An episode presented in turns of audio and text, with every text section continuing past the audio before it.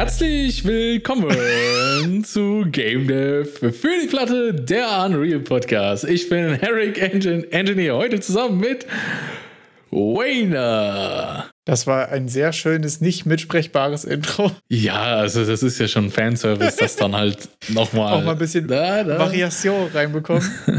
La Variacionas.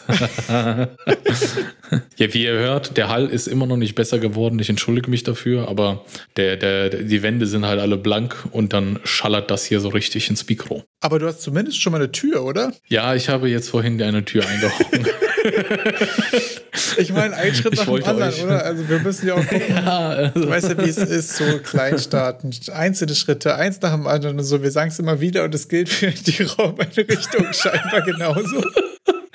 ja, es ist, äh, ich, ich habe letzte Zeit ein paar Devlogs geguckt und da war ganz oft auch dieses Thema mit äh, keine Zero Days haben. Ja. Das lebe ich gerade in der Wohnung. Also auch wenn ich dann halt nur eine Schraube reindrehe, aber es ist eine Schraube gewesen. So. Sehr gut. Ja, es ist alles Progress, ne? Also geht ja auch einfach nur darüber weiterzukommen. Apropos, was hast du sonst die Woche gemacht? Tja, sonst habe ich die Woche eigentlich ähm, mich mal endlich, äh, nachdem ich äh, das tausendmal bei verschiedensten Gelegenheiten irgendwelche Sachen angekündigt habe, die ich machen würde, habe ich es wirklich mal geschafft, äh, den äh, Learn from Games Bleak Faith Forsaken zu gucken. Oha. Aber ich glaube, da können wir später ein bisschen drüber reden, weil du hast ja auch ein Learn from Games geguckt, ist wie du vorhin erzählt die, hast. Ja, es ist total diese Woche die, äh, die Achievements von Sachen, die wir die mal geschafft haben. Ich habe ja mir auch einen von den äh, ChatGPT-Kursen aus dem Humble Bundle angeguckt. Ich habe auch ein Unreal Learn from Games geguckt und ich habe gehört, du hast mit, was mit Unity gemacht. Ja, also aus aufgrund von äh, diversen beruflichen Änderungen in meinem Leben,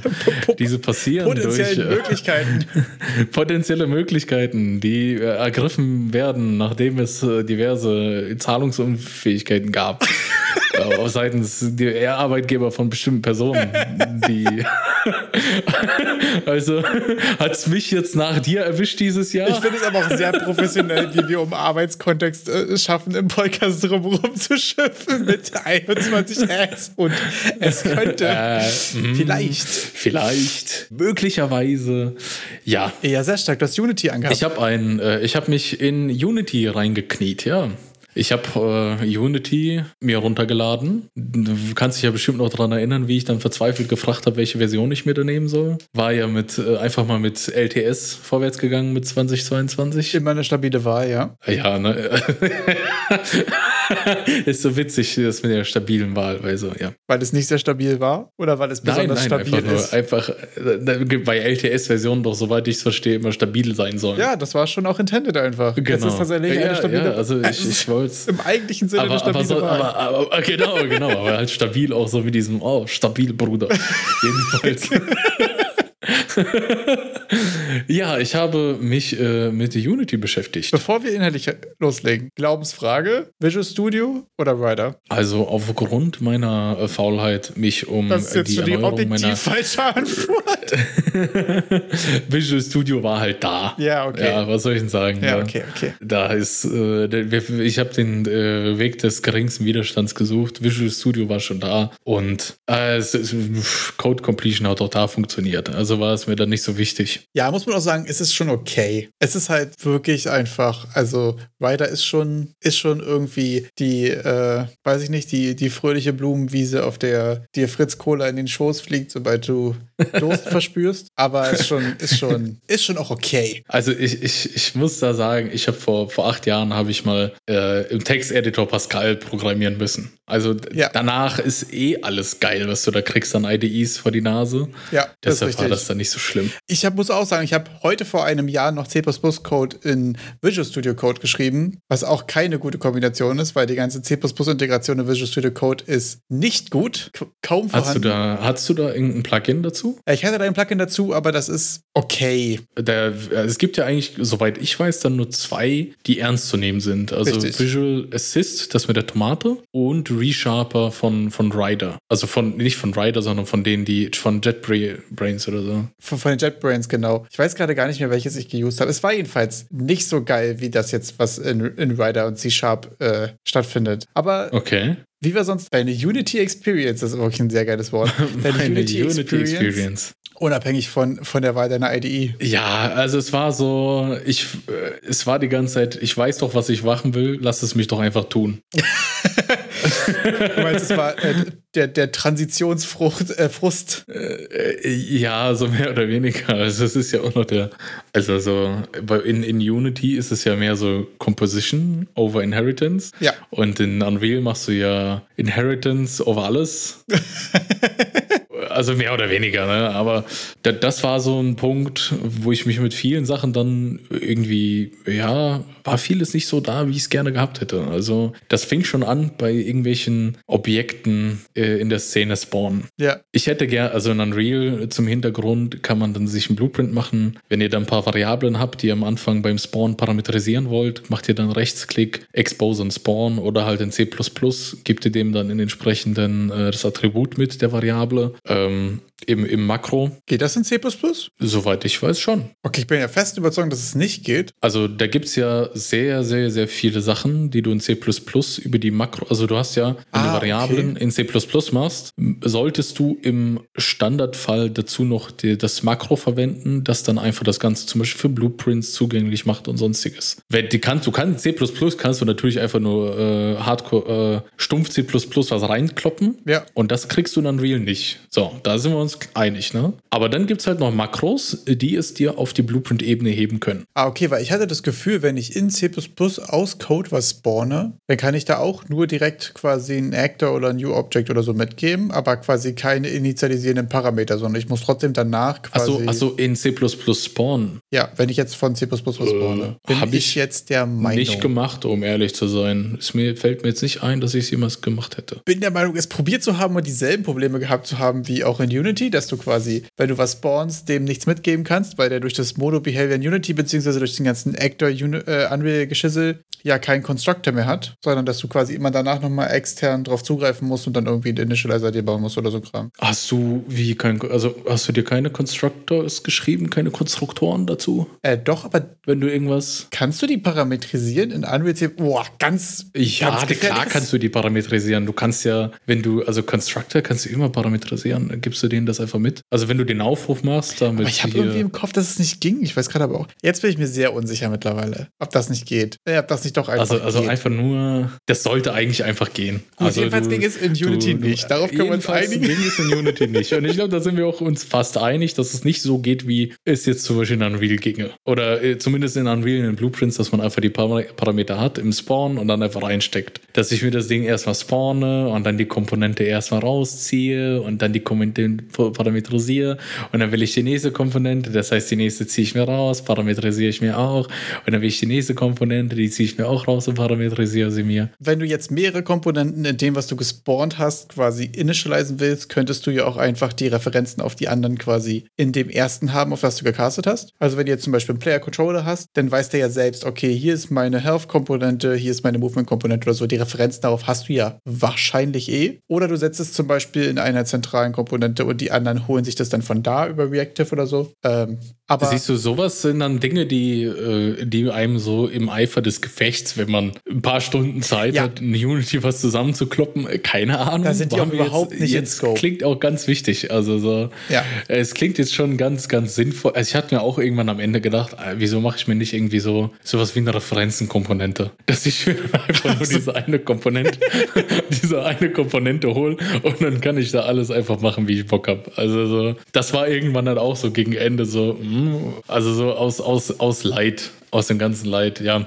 Äh, sonst war, war sonst aber schon fast ereignislos. Also du es hat einfach, einfach alles funktioniert. Also pff, ging alles einfach irgendwie. Genau, was wäre jetzt deine Einschätzung? Wie viel äh, von dem, okay, ich weiß, wie, also sagen wir mal, du weißt jetzt in Unreal, wie du ein Game machst. Mhm. Sagen wir mal, du weißt jetzt, wie man ein Tetris-like Game macht oder irgendwas. Oder such dir ein Ja. Genre aus. Oder ein Third-Person-Souls-like, sowas ja. So unser, unser Klassiker quasi. Ja. Wie viel davon könntest du von, von heute auf morgen quasi auf Unity übertragen? Hast du das Gefühl, okay, du müsstest wieder von vorne anfangen? Hättest du das Gefühl, ist es basically dasselbe? Nee, Nee, ich, also ich habe auf jeden Fall nicht das Gefühl, dass ich äh, gar nicht weiß, was ich machen soll. Also das hatte ich am Anfang halt, ganz am Anfang mit all den Engines so. Man Ja. sitzt vor der Engine und hat man, wie, wie, wie, wie vor einer Wand und man weiß gar nicht, womit man anfangen soll. Ja. Und jetzt, ja gut, dann haue ich mir da ein paar Objekte rein, so ein paar Empties und dann fange ich die halt an zu befüllen, wie ich das mit Blueprints machen würde. Ja. Von der Funktion. Weiß nicht, ob man dann äh, halt ein Empty nimmt für einen Game Controller und das dann in der Szene rumhockt, weil eigentlich braucht er keine Transform und so. Aber mein Gott, ich habe es halt nicht besser gewusst. Und dann macht man es einfach so Ja. und dann ist es gut. Das ist nämlich auch meine größte Erkenntnis gewesen, dass Sachen zum Laufen zu bekommen der nächsten Engine dann wirklich eigentlich ziemlich einfach ist, weil du ja weißt, wie Engines Probleme lösen. Also, das ist ja trotzdem so, okay, wenn du eine Movement-Komponente haben willst, dann hast du irgendwo eine Input-Komponente, die irgendwo einem Player-Controller sagt, mach mal nach vorne und der Player-Controller sagt, ja, ich habe hier eine Movement-Komponente, mach mal nach vorne. Also, die Ja, ja, so halt einfach Sachen. Äh, also ja, der erste Punkt, den ich direkt mitgenommen habe, ist, also ich bin direkt bei Unity und habe geguckt, wie das Input-System da funktioniert, damit man nicht diesen, diesen Schund machen muss mit auf Update irgendwie prüfen, welcher Knopf gedrückt wird oder so. Der irgendwie gefühlt bei 60%, 70% aller Tutorials gemacht wird. So, ich Ja. denke, was, was ist los mit euch? Also, das geht ja gar nicht. Ne? Macht man dann schon das, das Input-System habe ich dann verwendet. Also das Neue. Unity. Was ja, was ja auch anscheinend neu ist, habe ich dann mitgekriegt. Genau. Ja. Ähm, also sowas dann ist ja eins zu eins übertragbar. Das habe ich noch nicht benutzt, tatsächlich. In meinen, in meinen shitty Prototypes benutze ich Was? richtig ehrenlos. Die Abrufung. Das ist aber auf- wirklich smooth. Machst du echt Abruf? Ja, ich Nee, habe es schon, mal- ich schon mal benutzt, gerade in dem, äh, in dem Tutorial von diesem Senva-Kurs, äh, den wir mal auch im Mhm. Humble Bundle hatten zum, äh, zum Survival Movement Controller. Da habe ich es mal ausprobiert. Ähm, Ja. Ich muss aber ehrlich sagen, gerade so in meinem aktuellen, ich prototype irgendwas und werfe das wieder weg Ding, benutze ich halt einfach die Abrufungen nach Get Key Down und so weiter in den ähm, in der Update-Methode, weil es bei mir aber auch so Okay. eine Sache ist, dass ich das gerade häufig einfach erstmal in den Controller reinschmeiße und jetzt bei dem, was ich diese Woche zum Beispiel bei Border Smash gemacht habe, mit dieser Woche meine ich am Samstag gestern erst, ist, dass ich das nochmal extrahiert habe und einfach in eine andere Komponente geworfen habe und so. Und das ist halt mit Code, den ich einfach copy-pasten kann von A nach B, super convenient. Der Vorteil ist natürlich, sobald Okay. du irgendwas machen willst, was du irgendwo raushaust, nimmst du die neue Komponente, weil damit das Rebinden und so weiter un unfassbar viel einfacher sein wird. Also ich, ich äh, hatte dann die Erfahrung gemacht, halt, dass also ne, Input-System funktioniert halt dann quasi wie das alte, also das normale bei Unreal. Ja, Du machst deine Action rein und machst deine Knöpfe dazu und dann ist die Sache geritzt. das ist auch super Wo man entspannt. dann auch irgendwie direkt WASD und Pfeiltasten so direkt reinkriegt und dann, also gib mir eine Minute und dann hast du ja auch Controller-Support. Also Ja, das ist. Das ist wirklich auch super entspannt. ich muss sagen, ich mag das ich, auch weiß, sehr. ich weiß gar nicht, wieso du dich da irgendwie vorwehrst oder dich drum rumgedrückt hast. Ich muss auch äh, dazu sagen, dass als ich das Ding aufgesetzt hatte, hatte ich es noch nicht benutzt, das neue Input-System. Ja. Und danach hatte ich keinen Bock, es zu ändern. also, Nee, das war mit dem Input-System. Das, das, ich weiß noch, dass ich damals, als ich in grauer Uhrzeit mal Unity für einen Monat oder so verwendet hatte, Ja. hatte mich das damals schon genervt mit diesem äh, auf Update und Get Key Presses und so ein Kram. ja. Deshalb war das das erste, was ich mir hier angeschaut hatte, um das mit der Hoffnung, dass es da jetzt irgendwie was gibt oder dass jetzt einfach meine Fähigkeiten gut genug sind, um da irgendwas auszunutzen. Ja, ist auch voll nice. Also bei mir ist manchmal das Problem so, okay, dann ist jetzt hier noch ein neues Tool, was man sich angucken müsste und hier ist noch ein neues Tool. Und das war jetzt bei mir so eine Sache, okay, ich habe WASD, Linksklick, Rechtsklick, Q und E und es funktioniert.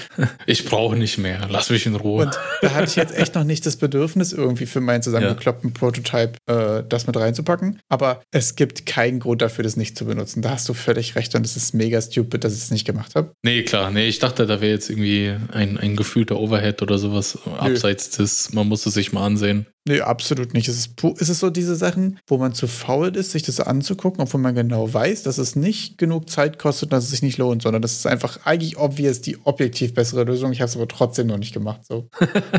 das ist halt einfach. Da- Das wäre dann so ein Beispiel von den Sachen, wo, man, wo ich jetzt einfach von, von Unreal einfach mitbringe mit, nee, das macht man halt nicht mit irgendeinem Button-Key down oder so auf Update. Ne? Und sonst äh, war es da halt auch so, dass einfach nix in Update reinkommt, was halt nicht irgendwie mit Movement oder so zu tun hat, weil Ja, klar. ähm, hat man in Unreal nicht gemacht, weil es Käse ist, macht man in Unity halt auch nicht. Und das sind halt diese großen äh, Hürden, die man sich vielleicht schon von der Denkart einfach schon angeeignet hat, dass ich nicht alles in Update reinkloppe und mit irgendwelchen Bools prüfe. Ja, das finde ich nämlich auch ehrlich gesagt. Also das ist mir aufgefallen. Ich war bei mir selbst auch krass überrascht, als ich dann letztes Jahr ja von Unreal auf, ähm, auf Unity gewechselt habe. Mir fällt auf, im nächsten Monat habe ich ein, einjähriges mit Unity richtig abgefahren. schon ein ganzes Jahr den, den Podcast-Titel verraten. Ähm, das ist doch, also ich fand's krass. Warst du schon länger ein Verräter als ein Anhänger? Ich fass es nicht.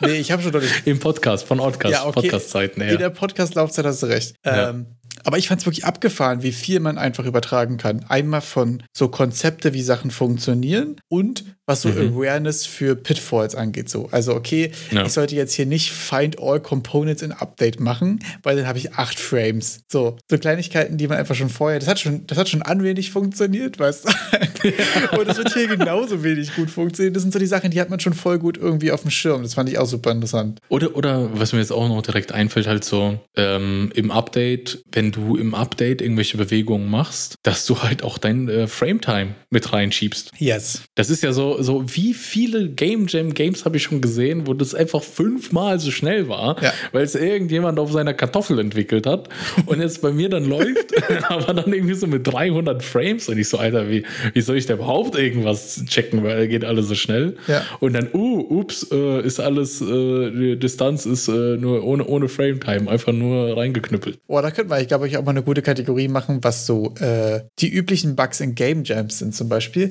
Ich habe es in Game Jams zum Beispiel auch sehr, sehr häufig, ähm, dass du äh, vertikal schneller läufst als geradeaus oder nach links, weil es häufig einen, zwei, eins, zwei Input, Input-Vektoren sind, die addiert werden. Und wenn du diagonal. Wurzel 2. Genau, dann hast du halt Wurzel 2, also 1,4-fache Movement Speed, wenn du, wenn du W und D drückst. Wenn du diagonal läufst, finde ich auch immer super witzig. War, war das nicht irgendwie ganz groß bei, bei GoldenEye oder so, als so ein Speed, Speedrunner-Strat, dass ja, die es bei GoldenEye auch so hatten im Gamecube oder äh, was weiß ich, wo das Ding war, ja. dass die dann auch alle immer auf den Boden geguckt haben, weil die Framerate dadurch besser ist bei dem Spiel. Ah, auch stark, ja. Und die dadurch auch schneller vorwärts kommen und dann auch immer die Diagonalen gelaufen. Also Richtig geil, ja. Sowas. Ja, und andersrum, ähm, was, was, was kann man, was ist mir dann noch so aufgefallen? Ja, manche Sachen dann, wenn man auch fertig werden will, nicht zu verkomplizieren. Ja. Ähm, einfach, einfach mal machen. Gut, Besonders gut genug, aber fertig äh, ist definitiv ein starkes Konzept. es haben wir ja auch sehr oft besprochen hier mit dem Hauptsache mal was haben, überhaupt ja. irgendwas haben als äh, Overthinking im Vorhinein. Und sonst ist das auch alles einfach, also ganz ehrlich, ist einfach alles gleich. Ja, es, oder? The same, but different but the same. Gut, Unity musste ein bisschen mehr Legwork machen. Äh, ist vielleicht äh, Unreal an manchen Stellen einfach mehr, mehr convenient bei, bei vielen Geschichten. Und ähm, aber sonst kannst du halt bei Unity äh, auch alles ähm, parametrisieren lassen über den Inspektor oder wie heißt das auf der rechten ja. Seite. Einfach schön die Variable auf Public setzen und dann kann man das auch alles einstellen. Also dann kann man auch schön mit Artists zusammenarbeiten, weil das war dann immer ein, ein äh, großer, großer Gedanke, den ich mir gemacht habe bei meiner letzten Beschäftigung, halt, wie kann ich sinnvoll irgendwelche Parameter zugänglich machen, so dass es halt nicht zu komplex wird, ja. aber noch irgendwie sinnvolle Einstellungsmöglichkeiten bietet. Ja, ist ja auch einfach immer nice. Also das ist so solche Sachen, wenn man die so ein bisschen auf dem Schirm hat, äh, die richtigen Sachen quasi auch im Editor konfigurierbar oder veränderbar machen zu können, ist halt immer stark. Für entweder, wenn du mit irgendwelchen Leuten zusammenarbeitest, die nicht im Code unterwegs sind, oder wenn du halt Sachen schnell prototypen und testen willst, wenn so Wertebereiche sind einfach. Ja, nichts Geileres als du spielst irgendwas, drückst einfach kurz Pause oder tappst raus, erhöhst den Movement Speed um 5, tappst wieder rein, guckst, ob es geiler ist. Das ist ja einfach unendlich verwehrt. Und dann merkst du, dass es wieder zurückgestellt wird, dass du in Unity die ganze Zeit im Play-Mode warst. Ja, okay. An der Stelle kurzes Public Service für Unity. Wenn ihr während der Play-Mode an ist, Sachen im Editor verändert im Inspektor, werden die Werte nicht gespeichert. Wichtig. Äh, ich lache drüber, weil es mir halt auch passiert ist einmal. Also, Wirklich? Es ist äh, abgefahren. Ja, da war, da war nur ein Wert. Ich habe da irgendwas verändert und dann habe ich es nicht verstanden, wieso ich dann irgendwie ausgemacht habe und wieder angemacht. Dann, hey, wieso ist es wieder so langsam? und dann ist ah, ah, Ach, dieser, das ja. ist dann immer dieser, ja. Also dann habe ich mir auch gedacht, ja, ich hatte damals irgendwo mal in irgendeinem Unity-Tutorial gesehen, dass man sich äh, die Farben von Unity umstellen kann, wenn man im Play-Mode ist. Genau, ja. Und das war eine der ersten Sachen, das alles auf auf Blutrot zu stellen, wenn du es auf Play hast, damit du siehst, don't touch it. Also mach Ja. erstmal aus und mach's dann. Das wäre dann vielleicht ein Schritt, den man noch in Zukunft machen könnte, um sich das noch ein bisschen mehr convenient zu machen. Ja, finde ich aber interessant, dass deine Beobachtungen da auch insgesamt ähnlich sind, weil das führt mich auch wieder zu der einzig wahren Antwort für die gesamte Engine-Diskussion. Es ist Unreal ist scheißegal, womit du anfängst. Hauptsache, du fängst mit irgendwas an und du wirst gut genug da drin. Äh, Genau. Games machen Mach einfach können. Unreal. Ich hatte mich letztens auch in einem Stream wieder, wo jemand gefragt hatte, so, Ja. hm, naja, ich weiß nicht. Und ich habe mir jetzt schon ein paar Videos angeguckt und dann war ich so, guck dir genau ein Video an und das reicht. Ja. Ich selbst habe ja auch ein halbes, dreiviertel Jahr Videos geguckt, habe mir dann irgendwann Unreal runtergeladen, ein halbes Jahr später erst das erste Mal geöffnet und bin jetzt in Unity gelandet. Es ist egal. Macht irgendwas, worauf ihr Bock habt. Das ist das Wichtigste. Das ist der einzige wirkliche Faktor. Macht, worauf ihr Bock habt. Das stimmt. Aber für mich muss ich trotzdem nochmal da wiederholen, dass ich glaube, durch Unreal dieser Initial, also am Anfang ist es irgendwie angenehmer, weil es dich in diese Richtung drückt, so zu denken. Und wenn du es erstmal drin hast, dann ist ja eh egal. Dann kannst du ja Godot, Unity, Unreal, Flex oder Haxe oder was da sonst so an Engines gibt. Ogre, ja, ist auch noch eine, die mir gerade einfällt, verwenden und hast da dein, dein Framework einfach drin. Aber wenn du dieses Framework irgendwie noch gar nicht so auf, der, auf dem Schirm hast und ich weiß, wo links und rechts ist, ich persönlich fand in Unreal den Einstieg einfach angenehmer. Und das ist so witzig, weil du hast ja erst Unity gemacht und dann Unreal. Und ich habe erst Unreal gemacht und dann Unity. Und ich kann natürlich nicht sagen, wie die First-Time-Experience gewesen wäre. Aber dadurch, dass ich ja auch ein bisschen mehr mit dem Versuch in C einzusteigen in Unreal reingestartet bin, der war ja furchtbar, dann habe ich aufgegeben, ich Blueprints gemacht. Ja. Unabhängig davon muss ich sagen, dass ich glaube, dass Unity besser zugänglich ist. Ich, ich stimme dir mit dem C++-Einstieg, da Nee, stimme ich dir auch voll und ganz den. zu, aber Auch na, ohne den, aber Blueprints alleine. Da können wir uns ja darauf einigen, dass wir uns nicht einig sind. Das finde ich Genau. äh, legitim, weil dann Können wissen wir nämlich alle, dass ich recht habe. Und damit können wir uns auch gerne zum.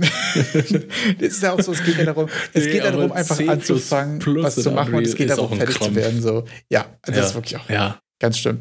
Aber äh, wo wir auch gerade dabei waren, so es geht darum, einfach so Pragmatismus, ne, fertig werden, so gut genug und so. Ja. Fand ich super interessant. Ich habe ja den, äh, den Parish äh, Learn from Games geguckt von, vom Unreal Stream. Mhm. Und ich fand ich sehr interessant, weil das ein Game ist, was bei mir auf der Wishlist ist und jetzt auch gerade im Sale und was ich mir jetzt auch auf jeden Fall äh, gönnen werde. Und das haben erstmal eine Feststellung, das haben bloß zwei Dudes zusammen gemacht, basically. Bin ich mega abgefahren, wenn ihr euch das Game anguckt. Sieht krass aus auf jeden Fall. Und äh, die haben zum Beispiel auch sehr viel darüber gesprochen, so, wie schafft man das zu zweit, so ein Game zu machen und fertig zu werden. Also ich muss auch dazu sagen, der Stream hat angefangen. Die haben gesagt, dass sie nur zu zweit sind. Ich hatte es mal krank Imposter. Ich war die ersten 20 Minuten erstmal völlig rausgefadet, weil ich wieder in Imposter versunken bin. Dann meinte der eine Was aber, ja, wir machen jetzt Leben angestellt? Seit 2014, da war ich so, ja, das ist jetzt seit neun Jahren dabei. In neun Jahren schaffe ich das auch. Okay, dann war wieder in Ordnung. Den Imposter wieder in den Schrank gestellt. ähm, Imposter im Schrank auch definitiv gutes Material für einen Folgentitel eigentlich. Jedenfalls, ähm, nee, fand ich sehr interessant, weil die auch super viel hatten mit, ähm, du musst auch Geduld mit dir selbst haben. So, du wirst irgendwann auch die Schnauze voll haben von dem Projekt. Es wird nicht immer Spaß machen, auch wenn es insgesamt super viel Spaß macht. Und es geht irgendwie darum, äh, voranzukommen und die Sachen auch ähm, pragmatisch anzugehen. Zum Beispiel, die haben für die meisten Gegner so ziemlich ein Skeleton Mesh nur, damit sie auch für alle Mhm. Sachen irgendwie die Animationen auch reusen können und so. Das ist ja auch Ist auch super Multiplayer sinnvoll. hat aber trotzdem auch Destructible Environment, so große Säulen, wo Bosse gegenlaufen Mhm. können und fällt runter und sieht mega cool aus. Und das sind halt keine prozedural generierten Sachen, keine Physics oder irgendein Kram, sondern es ist einfach auch eine Skeletal Animation von dieser Säule, die zusammenfällt. Echt? Ich habe gerade so einen Säulen, also ich habe gerade im Hintergrund mir den Trailer angeguckt. Ja, und es sieht geil Einfach ein. Skeletal Mesh? Ja, aber krass. Das ist aber alles eine feste Animation. Da ist kein Chaos? Destruction oder irgendwas drin. Das ist einfach so, okay, ja, so Pragmatismus halt einfach, ne? Ich war, also äh, jetzt mal, also so ich persönlich, ich weiß nicht, ob es für mich äh, nicht pragmatischer wäre, dann doch Chaos-Knöpfchen an. Und äh, Ich glaube, Multiplayer und Performance ist dann schon auch ein Thema. ich, wenn du, also wenn du die Stückchen alle replicated haben willst, ja, aber sonst ist ja egal, wie es jetzt genau bei dir bricht und dem anderen. Also außer du rechnest es für jeden, für jeden bei sich, ja. Ja, genau, das wäre jetzt mein Vorschlag, das Aber- einfach lokal rechnen zu lassen auf dem Client. Aber, ähm, aber ja, jeder, jeder wie er will. Also, Ja.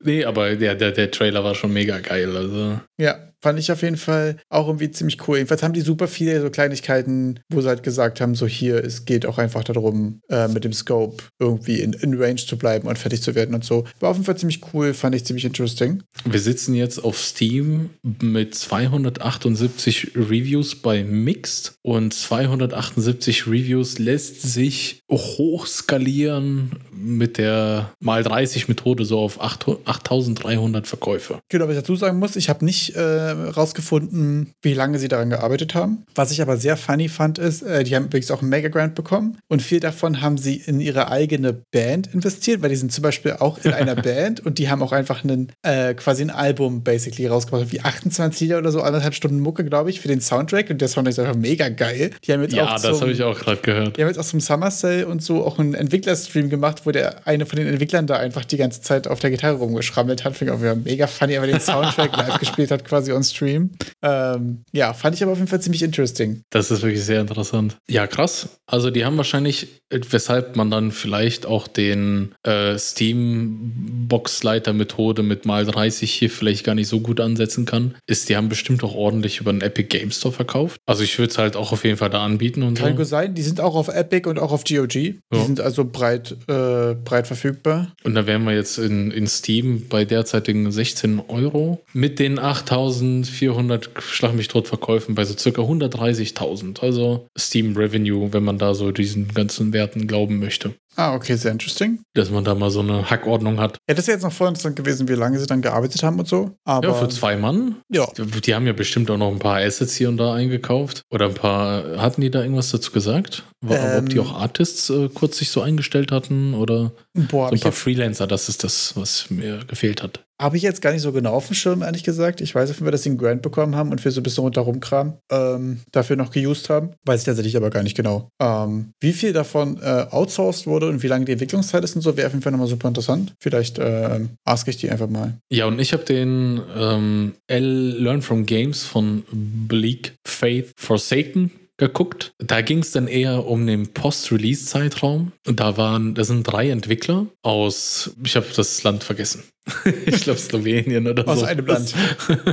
aus einem Land östlich von Deutschland. Das äh, definitiv. Ah ja, sehr gut. Und ähm, die waren auch eher so aus der Artist-Ecke, wie ich das verstanden habe Ah, okay. Und haben sich dann dieses Programming und so dazu gemacht. Und ja, war sehr interessant, wie die mit Feedback umgegangen sind. Ein, eine Sache war zum Beispiel, die haben sich Streams dazu angesehen. Finde ich irgendwie, jetzt, jetzt im Nachhinein denke ich mir, ja klar, würde ich mir natürlich auch den Stream von Gold dazu ansehen, wie der mein Game zockt. Ja. Und der, der hat an einer Stelle versucht, auf irgendwas draufzuspringen, ist dann auch oben auch draufgekommen und das war so ein bisschen schwierig. Und das war auch gar nicht von denen so vorhergesehen, dass das so gemacht wird. Ja. Und Aspen Gold war dann enttäuscht, dass da oben nichts gelegen hat. Ja. Beim nächsten Update haben die natürlich ein Item da oben platziert. Einfach weil, obviously, wollen die Leute ja da hoch. Also Ja. lass doch mal da irgendwas hinlegen.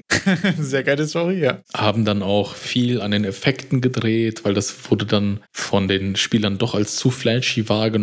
Auch viel am Licht gearbeitet, weil es sah im ersten Moment hatte er dann auch gesagt, er fand es halt cool, wie er es gemacht hat, sah fand es sieht gut aus, aber dann hat er über die Streams und über das Feedback gesehen, dass es einfach der Spielbarkeit im, im Wege stand Ah, okay. dass er dann von seiner artistischen Vision abgetreten ist und dann für die Massen das gemacht hat, sagen wir mal so. Ne? Das ist, glaube ich, wirklich kein leichter Schritt, aber sehr gut, das, das Feedback auch so anzunehmen. Ne? Also, ich glaube, da muss man sehr gucken. Also, gerade wenn man sagt, ich fand es aber schön so, deswegen habe ich das so gemacht. Wenn dann äh, quasi das, das durchschnittliche Feedback ist so, ja, das sieht zwar cool aus, aber das äh, hindert quasi das Gameplay, die eigentliche Intention. Das ist, glaube ich, eine super Ja. schwierige Entscheidung und super schwer, da auch nicht, äh, gerade als Künstler zu sagen, so, aber das sieht so aus, weil ich habe mir das so vorgestellt sondern da für den Stepback auch zu machen und so, okay, und zu sagen, hier Gameplay first. Äh, also auch einfach zu gucken, was ist Ziel des Games. So, und äh, gerade ist es Third- Third-Person Souls-like, das heißt, es ist ja auch schon sehr Gameplay-Mechanics-driven und da darf die, die, die Art Direction ja quasi nicht im Weg stehen. Finde ich ein sehr interessantes Problem. Ja, manche Game Mechanics bei Dark Souls stehen ja auch vielleicht im Gameplay, im, im Wege. So ist alles ein bisschen clunkier ist oder so. Man könnte ja bei vielem auch sagen, ja, das steht dir mehr im Weg. Meinst du keinen? Schwierigkeitsgrad haben. Ich persönlich meine es nicht. Ich persönlich meine, Dark Souls ist Gottes Gabe, aber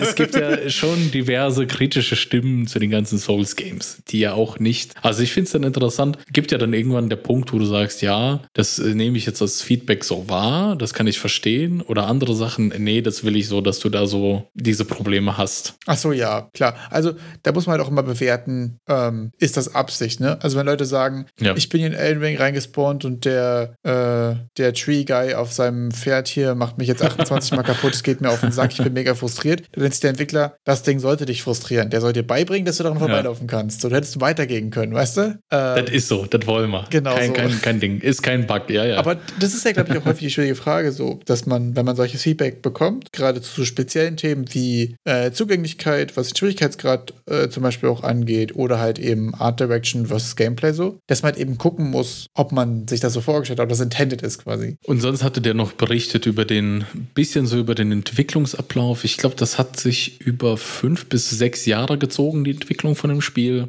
Die ganzen Level sind handcrafted.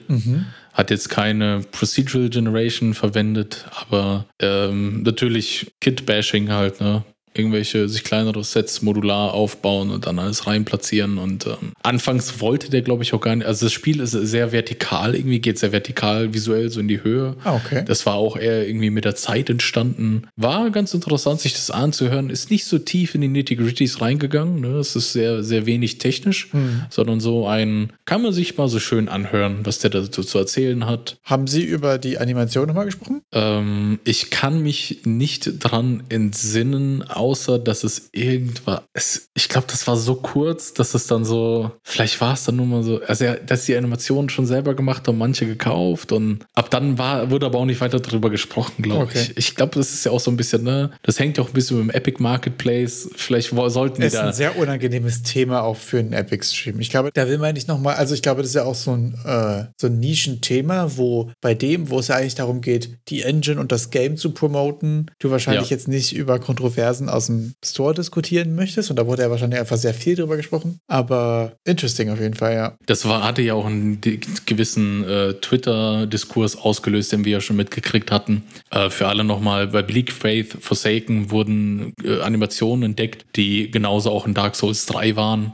Von, von, äh, und auch in Elden Ring, glaube ich, ne? Äh, ja, das war irgendwie aus mehreren Games auf jeden Fall. Also überall auf der Souls-Palette bedient Hat worden. sich quasi rausgestellt, dass eins zu eins Animationen aus anderen Games sozusagen gescrapt wurden und dann auf dem, äh, auf dem Store verkauft wurden. Und die hatten jetzt leider das Pech, Die haben das dann halt gekauft. Und es hat auch die, die Diskussion aufgemacht, ob man das hätte sehen sollen und so. Das war irgendwie ganz schön dünn. Da haben wir auf jeden Fall äh, auch schon mal drüber gesprochen. Ich kann jetzt nicht sagen, Ja. in welcher Folge, aber da, ihr findet das Wir schon. waren auf jeden Fall der Meinung mit, das, das sieht man nicht. Also äh, ich wüsste es halt nicht. Ich würde sagen, oh, geile Animation, lass nehmen. So, aber ja, ich glaube auch nicht, dass du die Zeit hast, quasi Sachen, die du im Asset Store gekauft hast, in Frage zu stellen.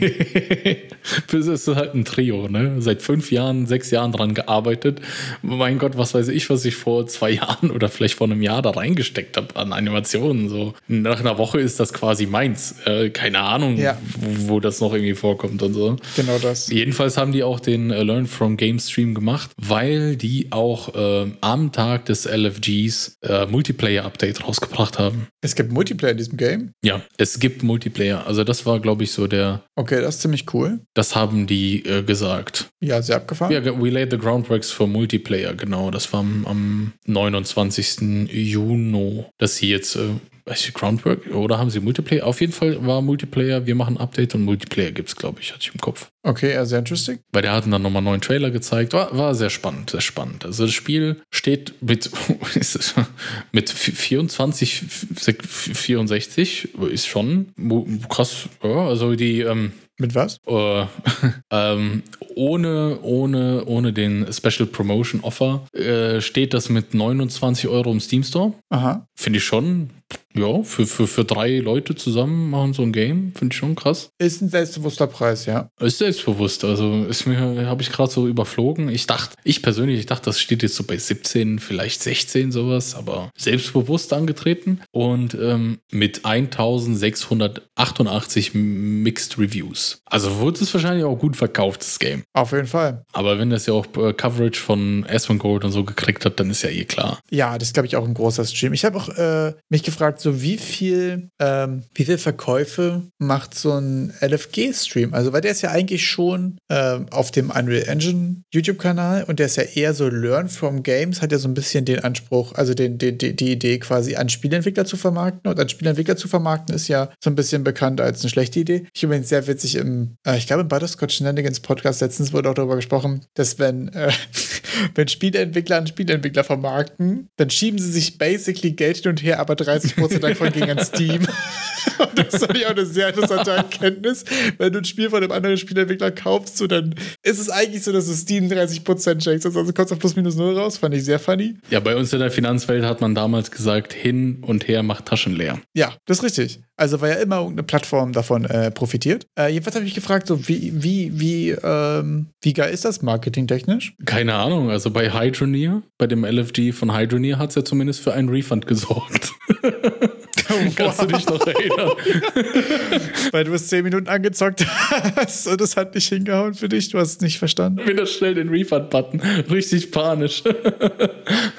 ja, manchmal gibt es aber auch so Games, wo man sich denkt, okay, das, ich bin nicht die Zielgruppe gerade. Ja. Also so ging es mir leider auch, als ich letztens dann doch mal geschafft habe, mal eine Stunde Monster Trap anzuzocken, nachdem ich es 2000 lange her gefundet habe. Habe ich jetzt ja irgendwie Erzählen auch. Sie mehr. Also, um die Story mal kurz aufzurollen, Monster Taming Games überhaupt nicht mein Genre, aber die Monster Tribe Deathlock Serie habe ich sehr lange geguckt und sehr hart gefeiert und fand ich einfach super interessant, so, äh, so mitzuverfolgen. Äh, die habe ich auch von vorne bis hinten komplett geschaut. Und es ist auch eine der wenigen YouTube Deathlock Series, die wirklich sehr regelmäßig sehr viele rausgekommen sind und die auch wirklich zu einem Game geführt hat, was released wurde. Jedenfalls kam dann eine Kickstarter, ich habe reingefundet, einfach weil ich den Content gefeiert habe und weil ich den äh, Guy supporten wollte und eigentlich weniger, weil mich das Game interessiert hat, so bin ich ganz ehrlich. Jetzt habe ich das Game aber bekommen und ich habe auch wirklich gemerkt, so, ich bin nicht die Zielgruppe. Also es hat irgendwie so, es war so ein bisschen äh, mysteriöse Mucke, dann ist so ein Text drüber gelaufen, da war leider auch kein Voice-Over dazu, sondern ich musste lesen, das ist für mich schon mal schwer. also, ja, da, da bin ich irgendwie nicht so, ich habe keinen Bock so viel zu lesen, ehrlich gesagt. Dann hast du den Button für den Estes Flask nicht gefunden und irgendwie nicht verstanden, wie das mit dem Bonfire da funktioniert. Ganz komisches Game, da war kein Bonfire, nee. Und dann war so ein bisschen das Setup, okay, äh, du bist hier in irgendeinem Dorf, hier wird irgendein Ritual, jetzt wirst du äh, hier Geisterkundiger oder irgendwas, keine Ahnung. Da war ich auch schon wieder so, das ist auch schon wieder nicht, nicht so für mich. Dann hatte ich irgendwie so ein, dann haben die irgendwie Pilze gegessen oder irgendwas, hatten quasi so einen Trip und das war deine Einführung. Dann warst du plötzlich in so einem Raum, also vorher war das so Zelte und so ein bisschen Häuser, so ein bisschen, ich will jetzt nicht sagen mittelalterlich, aber so ein bisschen, ähm, ja, so ein bisschen dörflicher einfach. So klassisches mhm. Zelda-Setting, sag ich jetzt mal, von hier sind so Zelte, die sind so Häuser, vielleicht auch die Assoziation mit den Pixeligen und so. Und dann war ich plötzlich in so einem Traum oder auf einem Trip irgendwie. Und dann stand da aber auf einmal so ein Arcade-Automat. In diesem Arcade-Automat wurde mir das Kampfsystem erklärt. In diesem Kampfsystem wurden direkt so, hier gibt es Typen und äh, Empfindlichkeiten und Klassen von den Monstern. Und dann habe ich es wieder ausgemacht.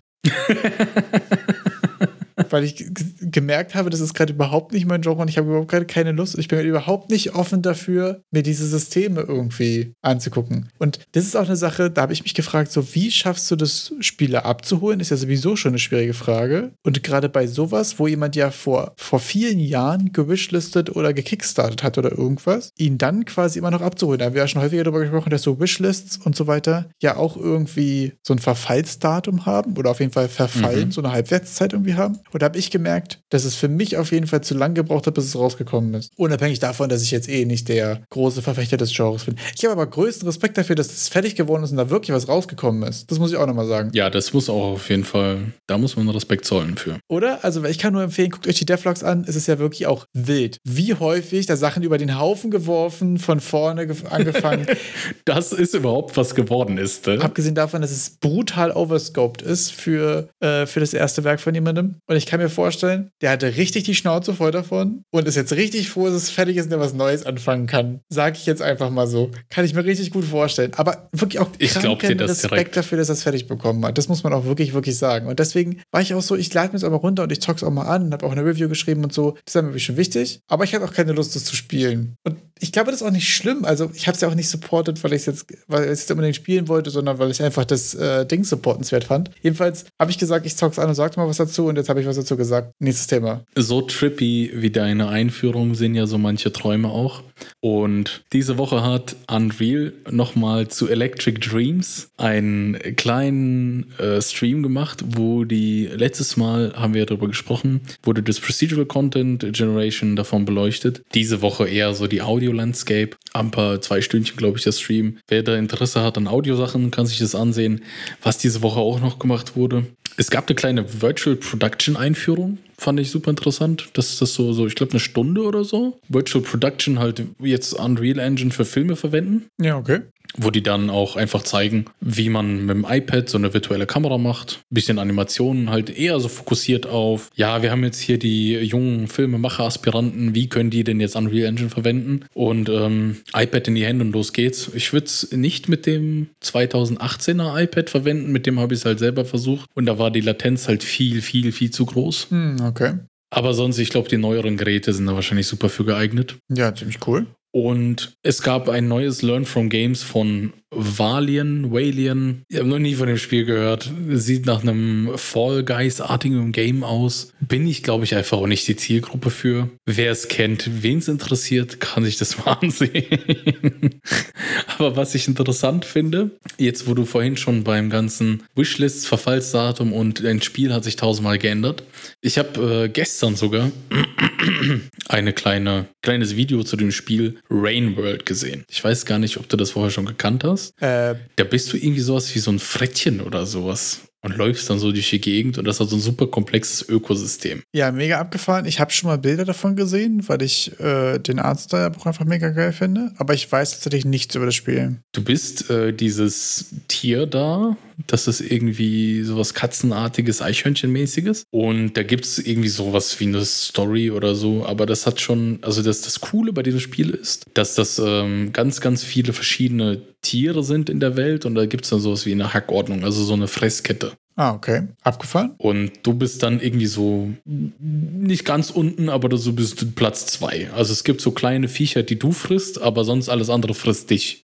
Okay. Und die, äh, und die AI da ist halt ziemlich cool, weil diese ganzen Monster da, die ganzen anderen Viecher, die haben halt ein Eigenleben. Also die machen weiter, selbst wenn die nicht auf dem Bildschirm sind. Ah, okay, sehr cool. Laufen die dann durchs Level rum, jagen sich gegenseitig, haben gegenseitig teilweise Interaktionen. Und da ging es dann in dem Video drum, das werden wir natürlich in Notizen stellen, wie die Entwicklung von dem Spiel voranging. Das wurde jetzt letztendlich von zwei, äh, zwei Entwicklern entwickelt, also eigentlich zwei Artists. Der eine war ein visueller Artist, der dann irgendwie voll crazy in der AI-Programmierung ausgerastet ist. Und der andere ist eher so der Sounddesigner gewesen. Und die haben das zu zweit gemacht. Und das Spiel hat auch sehr, sehr viele, viele Zyklen an, an äh, Umwandlungen hinter sich gehabt. Ja, okay. Interessant finde ich bei dem Spiel auch, dass das bei der, bei der Presse richtig schlecht abgeschnitten hat, weil das Spiel halt so schwer ist, dadurch, dass dieses Ökosystem so selbstständig ist. Ja. Der Artist hat auch die ganze Zeit gesagt, ist, er hat da, wenn er, wenn er irgendwelche hm, Tiere eingefügt hat, hat er nicht darüber nachgedacht, wie das sein Spielerlebnis beeinflusst, sondern einfach nur, wie beeinflusst dieses Tier das Ökosystem. Das ist sehr funny. Also, dass der Player ist wirklich einfach nur einer von denen allen und die anderen versuchen dich halt alle irgendwie zu fressen.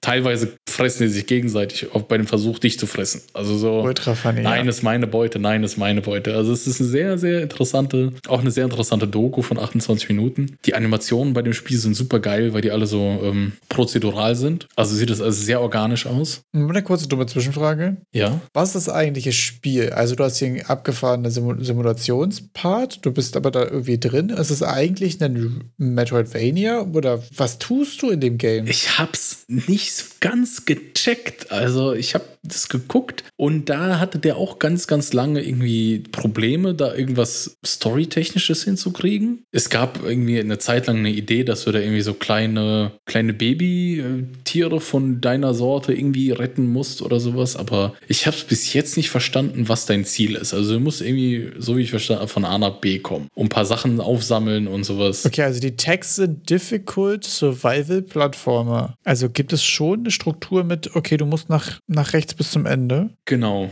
Super wild. Mit beliebig vielen Schleifen drin. Ja, es gibt zwölf verschiedene Regionen. Aber so richtig habe ich es nicht verstanden. Das Minute-to-Minute-Gameplay ist, so wie ich verstanden habe, auch nur rumspringen und überleben. Also, und dann gibt es halt diese kleinen Viecher, die du frisst. Ja, ja, abgefahren. Bin ich äh, ein sehr interessantes Konzept, ehrlich gesagt. Und das Game heißt auch Rain World, weil auch der Regen da drin sehr, sehr präsent ist. Also so auch, auch Game Mechanic technisch. Aha. Dass es dann zwischendurch mal irgendwie so richtig flutartige Wasserfälle gibt, dass du dich dann auch verstecken musst, dass du nicht ertrinkst oder so. Super interessant. Ich finde es vor allen Dingen cool, ehrlich gesagt, weil es sonst nicht viele Games gibt, die, ähm, die so einen krassen Echtzeit-Simulationsaspekt haben, aber dann irgendwie doch noch ein klassisches Game, sag ich jetzt mal, da reinbekommen. Ne? Also sonst das Simulationsgame häufig entweder so Management-Sachen oder jetzt eher so eine Welt, die vor sich hin lebt, so Dwarf Fortress-mäßig, so, wo es einfach wirklich ja pure ja. Simulation, Simulation ist. Aber dass du da drinnen quasi noch ein, noch ein Ziel hast und so weiter, finde ich ehrlich gesagt ein ziemlich cooles Konzept. Ich glaube, war auch sehr schwer umzusetzen. Also ja. das mit der Story kam anscheinend auch so, wie der äh, gesagt hatte, der, der Entwickler kam auch relativ spät im Entwicklungszyklus dazu, weil die auch ähm, schon die, die hatten schon vorher vor, vor Release natürlich die Fanbase, haben da viel mitgeteilt und so. Und da wurden dann die Stimmen immer lauter nach, wir wollen auch eine Story haben. Und dann haben die natürlich ja. versucht, das auch der Fanservice zu machen. Und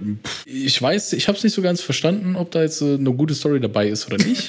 Wird auf jeden Fall auf, auf Spielerseite abgefeiert, ja. weil es einfach so ein eigenes Game ist. Ein bisschen haben sie auch so über das Technische äh, erzählt, dass er dann quasi die ganze AI ausgelagert hat, also entkoppelt hat von den ganzen, sage ich mal, Ah, der hat auch noch anfangs hat er in irgendeinem Adobe Illustrator oder so das Spiel gemacht. Also so irgendwie so richtig cool. In irgendeinem so Adobe. Irgend er hat sich doch dann doch ganz knapp gegen die Blender Game Engine entschieden und Adobe genommen. Nein, oder nein, nein, der, der, war also der, wie gesagt, das sind ja zwei Typen und der eine, der das angefangen hat, das Spiel, der ist eigentlich der, der Artist vom, vom Hause aus. Und da hatte der irgendwie so eine Adobe Animationssuit oder so. Also so. Wild. Da kannst du mal ein bisschen Interaktion mitmachen. Ja? Und da hat er das Ding richtig rumgebogen und hat sich seine eigene Physics Engine reingeschrieben und sowas. Ist das funny? Okay, das ist aber auch abgefahren. Und dann wurden die irgendwie von äh, Adult Swim äh, als Publisher haben die Adult Swim gekriegt. Ja. Nach einer Kickstarter-Kampagne.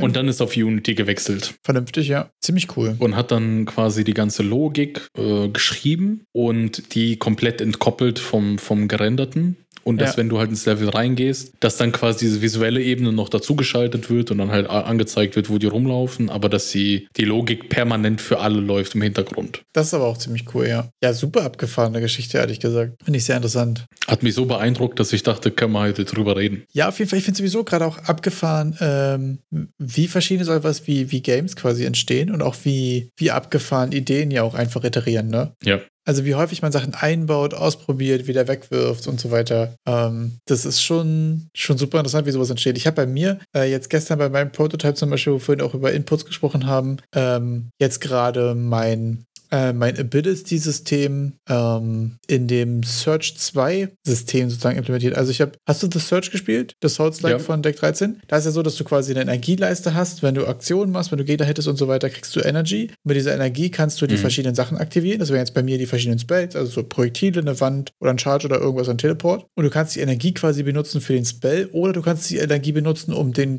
den Spell einmal aufzuladen und kannst sozusagen dann deine Aufladungen sammeln für die verschiedenen Sachen. Mhm. Und das ist auch das, was ich jetzt eingebaut habe, weil ich habe erst so, erst einfach so Mana Ausdauer-based gemacht, so dass du einfach eine Ressource hast und die äh, verbrauchst du und dann regeneriert die über Zeit. Das war irgendwie kacke. Dann habe ich es irgendwie nur Cooldown-based gemacht. Dann hatte ich aber plötzlich mehr ein Bullet-Hell-Game als mein Boulder Bash-Base, von wegen ich schieße die Sachen gegenseitig runter. Ich hatte irgendwie nichts, was, was den Spieler dazu animiert hat, sich zu bewegen, geschweige denn äh, mit seinem Charakter die anderen Charakter direkt runter zu schubsen. Aber das war irgendwie gameplay-technisch mhm. eine Sache, die am meisten Bock gemacht haben. Und deswegen war für mich so, okay, wenn du schnell genug dich fortbewegst, wenn du quasi den äh, genug Speed drauf hast oder wenn du Gegner manuell mit deinem eigenen Body schubst, dann kriegst du diese Energie und damit kannst du deine Sachen aufladen. Dann habe ich nämlich voll den Fokus darauf, dass die Leute reingehen, dass sie nach vorne gehen, die Sachen, die Spaß machen, auch einen guten Turn haben. Du hast trotzdem dieses Risk-Reward-Ding dafür, dass du ja reingehst und damit mhm. kannst du dann dich entscheiden, je nach Playstyle, ob du gerne lieber teleportieren willst, dich schneller machen willst, Projektile schießen, um jemanden zu finishen, der eh gerade an der Kante ist oder sowas. Und das hat voll gut funktioniert. Hatte direkt irgendwie eine, eine taktische Ebene reingebracht und ist aber was ganz anderes, als ich ursprünglich geplant habe. Aber das ist doch das, wo man dann mit dem Iterieren noch hinkommt, ne? Ja. Das ist auch das, was wahrscheinlich der von Monster Tribe sich gedacht hat. Also so habe ich mir das Ergebnis auch nicht vorgestellt.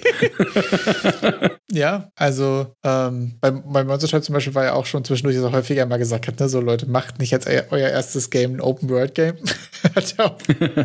also die Erkenntnis war ja auf jeden Fall auch da, aber es dann auch trotzdem durchzuziehen. Da habe ich aber festgestellt, so, also ab dem Punkt, wo du ja eine erfolgreiche Kickstarter gemacht hast, musst du das ja auch machen. Also du hast ja auf deine Kickstarter geschrieben, Features sind folgende: Open World, Multiplayer, ja. MMO, Realtime, Simulation, irgendwas. Und dann musst du ja auch die Sachen liefern. Das ist ja auch eine andere Verpflichtung. Aber ich frage mich bei, bei Open World, frage ich mich immer wieder, ab wann ist eine Open World überhaupt open genug? Also so, ist, ist, ist nicht theoretisch so Dark Souls 1 schon eine Open World? Also es gibt ja keine, nichts, was dich behindert, irgendwo hinzugehen. Also so diese, ja. klar sind das so ein paar Pfade, aber sonst du kannst ja Digga, überall so rumlaufen. Ab wann sagt man, das ist open, das ist also ich glaube, wenn nicht open? definieren müsste, wäre das halt einfach, dass alles äh, ohne irgendwelche Übergänge, Tore, Teleportation oder so quasi mit einem erreichbar ist. Und es würde ja mhm. für Dark Souls nicht gelten, weil du nach Arno Londo rüberfliegen musst. Okay. okay. Da hast du ja quasi eine Transition und dann wieder abge abgetrennte Gebiete. Ähm, und ich glaube, das impliziert auch immer so ein bisschen, dass es nicht linear ist, dass du quasi kein mhm. schlauchiges Level hast und so weiter. Was bei Dark Souls ja auch ziemlich interconnected ist, aber im Prinzip ist es ja schon, hat es ja einen linearen Teil, dann hat es einen Teil, wo du zu zwei Sachen musst, aber egal welcher Reihenfolge, dann hast du einen linearen Teil, dann musst du zu vier Sachen, aber egal welcher Reihenfolge, dann hast du wieder einen linearen Teil. Also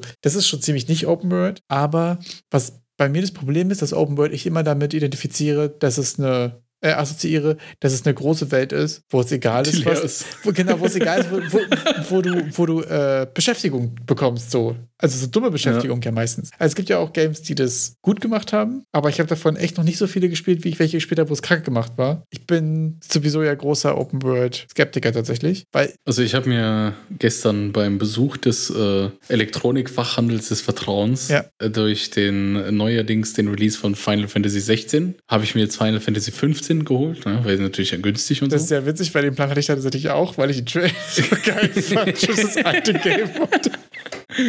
ja, die, die, die zocken da alle Final Fantasy 16 PS5 habe ich halt nicht. Same. Äh, und dann da sage ich ja, komm, 15 ist doch bestimmt, also so, natürlich nicht gleich und so. Ich will jetzt nicht anfangen wie, hey, du hast doch 15 zu Hause, brauchst kein 16, aber ja, ähm, ja mal, mal reinzocken, weil es war ja irgendwie beim Release eine riesen Enttäuschung, aber es hat halt auch eine riesen Open World. Ja. Wo man anscheinend auch sehr, sehr viele Sachen machen kann, die gar nichts mit der Story zu tun haben. Ja, aber ich finde, also die müssen ja nichts was mit der Story zu tun haben, sondern die müssen halt einfach irgendwie interaktiv und einen Mehrwert haben. So. Das Problem ist halt einfach, dass die meisten Open-World-Games, die natürlich einfach super, äh, super bekannt durch quasi Ubisoft-Games, halt einfach ja Beschäftigungstherapien sind. So, da kannst du das dritte Mal irgendeine Burg einnehmen oder irgendein Fort oder irgendeine, ja. irgendeine Base oder irgendwelche Sachen sammeln oder hier generische Quest einfügen. So, so da gibt es ja meistens so wie, weiß nicht, vier, fünf verschiedene Types und dann ist so eine Welt irgendwie so voll gesehen und du kannst irgendwelche Federn oder irgendwelche Seiten von irgendwas sammeln oder so. Das sind einfach so Beschäftigungstherapie-Sachen, obwohl man auch von denen sagen muss, äh, dass sie mich als Spieler nicht abholen, aber trotzdem ja global immer noch sehr gut funktionieren. Das stimmt. Glaubensgeschmacksfrage. Ich glaube, da kommst du dann aber auch langsam wieder auf die äh, Diskussion mit, wie lang sollte ein Spiel sein? Ja,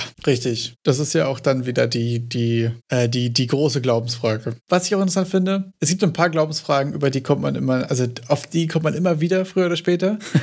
und ich finde zum Beispiel, dass das ganze AI-Gedöns und so auch gerade mal die große Frage aufwirft, so, sollte man das benutzen? Wie geht man da moralisch mit um und so? Und dafür hatten wir auch letzte Woche über diese Humble Bundles gesprochen und ich habe mir das zu äh, ChatGPT und AI for, for Educators äh, mal angeschaut. Und ich muss sagen, ich habe da auch richtig heftigst gemischte Gefühle zu. Erzähl. Also, erstmal hatten wir uns beide ja gefragt, so, okay, ChatGPT und AI for Educators, was ist das für ein Kurs? Was passiert da? Und erstmal der grobe Abriss, das Ding geht eine Stunde 20. Ähm, da werden erst in einem großen Teil quasi hauptsächlich über ChatGPT gesprochen und dann noch über, ich glaube, sogar sechs weitere ähm, AI-Power Tools. Verschiedenste Sachen. Sowas wie etwas, was dir so Tests schreibt, eine Sache, die dir so PowerPoint-Präsentationen bastelt und so. Also ein relativ breites Spektrum. Und da muss ich erstmal so generell sagen, dass ich die Aufmachung so super cool fand. Äh, die haben auch zu den einzelnen Tools immer ein paar gute Prompts, ein paar gute Beispiele, wie man das so benutzen kann kann, was sind die Vor- und Nachteile sind, manche Tools, was sie denn auch kosten und so. Fand ich ehrlich gesagt vom Content wirklich stark. Und sie sind auch sehr häufig darauf eingegangen und haben nochmal extra zu gesagt, ah, Jetzt haben wir eine gute Grundlage. Diese müssen wir nochmal manuell editieren und curaten natürlich und gucken, dass hier kein Quatsch steht, bevor wir das jetzt weiter verwenden und dann tatsächlich damit Kindern, Schülern, whatever was beibringen. Und da muss ich sagen, das wurde sehr häufig gesagt und das finde ich auch gut und wichtig. Aber das ist natürlich die Frage, ob das gemacht wird. ob man das nicht einfach nimmt, was da rauskommt. Und das ist, finde ich, bei den Sachen immer so ein bisschen die schwierige Frage. Das ist mir auch aufgefallen. Was dabei rauskam, was so die Beispiele waren, war wirklich, wirklich eigentlich guter Content. Also da war so, mhm. machen wir mal eine Zusammenfassung zu dem Thema und dann machen wir mal einen Test daraus und so. Und das sah wirklich erstmal qualitativ ganz gut aus. Natürlich jetzt erstmal sehr basic Themen so. Aber ich meine, wenn du jetzt Schülern so ein Basic-Thema irgendwie so einen groben Abriss über, weiß ich nicht, Ökosysteme, das war, da war viel über digitale Literatur, glaube ich, hieß es. Also gerade was bei uns, glaube ich, würde man Medienkompetenz dazu sagen, äh, ist schon auch einfach ein ganz netter Abriss so. Und obwohl das, was dabei rauskam, irgendwie gut war, hatte ich ich irgendwie so ein Gefühl so, aber ist das okay? Da, darf man mhm. das? Also so ein bisschen? Also. darf man das? Weißt du, was ich meine? Man hat irgendwie so ein, also da kommt ja irgendwie was Gutes bei raus, aber das war irgendwie auch ein bisschen zu einfach und man fühlt sich so komisch schlecht dabei oder man weiß nicht, was man davon halten soll. Weißt du, was ich meine? Ich weiß, was du meinst. Ja, ja, es ist so dieses, es war jetzt zu einfach. Ja, so ein bisschen. Also das ist so ein bisschen ja. so, eine, so eine Angst, aber es halt nicht zu benutzen, obwohl es einfach ein gutes Ergebnis erzielt erzielt, wäre ja irgendwie auch dumm. So habe ich zum Beispiel jetzt auch hier dieses äh, Charge-System für die Spells, was ich jetzt gerade in Unity gestern gebastelt mhm. hatte am Samstag, habe ich auch, ich sag jetzt mal, 70% des Codes kam auf, aus ChatGPT. Ich habe es ja nochmal eine Runde angeordnet, nochmal gemacht, dass es nicht, dass es nur einmal getriggert wird und dass es mit den Codes richtig hin und so ein Kram. Aber ein Großteil kam schon da raus. Und da habe ich auch wieder direkt so ein, das ist wirklich effektiv. Aber darf das so einfach sein? Also, weißt du, was ich meine? Das finde ich voll die schwierige Frage. Ich finde, das ist interessant Interessante ist ja auch dann die Aussage zu den Problemtypen, die man dann eigentlich im Leben immer hat. Anscheinend ist ja doch nicht so kompliziert. ja, also das, du, du brauchst ja trotzdem noch quasi das Wissen oder anderes Wissen, um quasi einschätzen zu können, dass was dabei rauskommt, gut ist. Mhm. So, ich glaube, ja, solche stimmt. Sachen so immer ungefiltert weiterzumachen, ist ja super gefährlich. Das war auch schon vorher so, dass du, wenn du Code aus ähm, aus Stack Overflow kopiert hast, dann hast du den bei dir getestet. Dann hast du den nicht ungetestet auf Production geschoben und auf dem Freitagabend deine, deine App sonst wohin geschickt, damit sie am Wochenende abkackt. So. Hast du ja nicht gemacht. Trotzdem musst du ja was darüber wissen, das ausprobieren, das kuratieren, prüfen und dann machst du kleine Anpassungen und dann ist es geil. Ist ja ein ähnliches Verhältnis. Aber trotzdem hat man irgendwie so komische Gefühle dabei. Ich weiß es nicht. Also, was ich auch super funny fand, zum Beispiel, das erste Kapitel war relativ lang und ging vor allen Dingen um ChatGPT, wie du sagen kannst, so, ja, mach mir mal einen Kurs zu dem, ich möchte es gerne in fünf Stunden eingeteilt haben. Dann sagt er so ein bisschen, okay, die erste Stunde machst du die ersten zehn Minuten das, dann machst du zehn Minuten das, dann machst du das hier, das sind so die Anforderungen und so, war eigentlich ziemlich cool. Und am Ende des Kapitels hat uns ChatGPT zusammengefasst, wie man als Lehrer mit ChatGPT Zeit sparen kann. geil, selbstreferenziell irgendwie. Fand ich irgendwie super, super wild. Also da waren auf jeden Fall auch ein paar, ein paar weirde Tools dabei, wo du halt einfach dir von ChatGPT deinen Content für deine Stunde generieren lassen kannst. Dann schmeißt du das in äh, Slides AI, hieß es. Das ist so eine mhm. Google Sheets äh, Google Slides Integration, wo du dir einfach deinen Text reinknallen kannst und dann macht er dir noch eine Präsentation draus. Okay. Auch super verrückt. Also war super basic, aber ist ja auch einfach eine gute Grundlage, um so reinzustarten. Also war schon abgefahren. Was ich mich jetzt gefragt habe, also wäre ich jetzt Schüler, ja würde ich ja safe das auch benutzen, um mir Aufsätze schreiben zu lassen, gerade so Buchzusammenfassungen. Ich habe mir mhm. Buchzusammenfassungen aus dem Internet kopiert. Jetzt könnte ich mir Buchzusammenfassungen vom Internet schreiben lassen. Safe. Und es gibt wohl aber auch Tools, die auch dabei helfen können, ähm, Arbeiten von Schülern zu bewerten. Und dann ist mir aufgefallen, wie lange dauert es? Und wahrscheinlich ist es schon passiert in diesem Moment, dass einfach ChatGPT eine Arbeit von sich selbst bewertet. Ja. Oder? Sind wir technologisch da angekommen? Ich glaube schon. Ich, ich, ich habe dazu auch mal so ein Meme gesehen, was auch so ähnlich ist. So, äh, wenn du ChatGPT irgendwie in deinen E-Mail-Dings dran koppeln würdest, äh, kriegst, ja, du schreibst nur noch ChatGPT, ja, ich will den Job. ChatGPT fängt an, die E-Mail e auszuformulieren, schreibt dann eine halbe Seite, ja, sehr geehrter Herr, dies, das, ich möchte den Job. Ich bin so froh, dass Sie mich genommen haben. Beim, beim Recruiter kommt dann diese E-Mail an und er sagt, ich will nur die Zusammenfassung, Zusammenfassung, ja, er will den Job.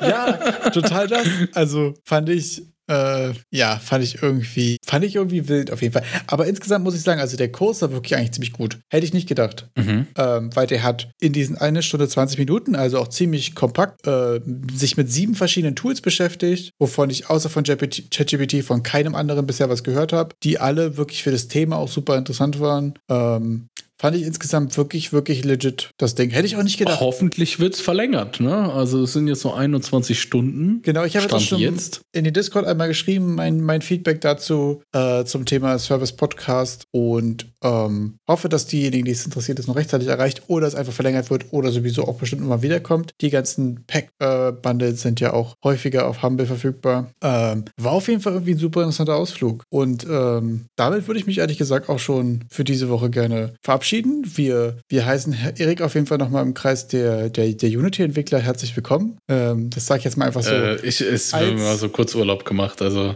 Einfach mal so als, als, als Community, der jetzt noch nicht mal ein Jahr Unity macht, nehme ich mir jetzt einfach mal kurz raus, dich schon mal willkommen zu heißen. On the Dark Side als of Life. Community Leader in äh, Game Dev für die Platte. Genau, ja, genau. Also, Unity-Teil. genau, ich bin quasi, du hast schon recht, ich bin Community Leader des Unity-Teils von Game of the Platte, das kann man schon sagen. Da, da heiße ich jetzt in dem anderen Teil, anderen Hälfte. Auf jeden Fall. Ja, schau bis nächste Woche. Das war's für heute in unserem Game Development Podcast. Wir hoffen, dass ihr von den Einblicken und Tipps inspiriert wurdet, um eure Spielprojekte voranzutreiben. Egal, ob ihr Profis oder Einsteiger seid, die Welt der Spieleentwicklung bietet unendliche Möglichkeiten. Lasst euch nicht entmutigen und bleibt fokussiert auf eure Vision. Vielen Dank fürs Zuhören. Bleibt gespannt auf kommende Episoden mit weiteren spannenden Themen. Bis dahin haltet eure Controller bereit und lasst eure Kreativität freien Lauf. Auf Wiederhören. Wow. Totally not by AI geschrieben. Ciao. Ist es aus dem Kurs ChatGPT für Podcaster?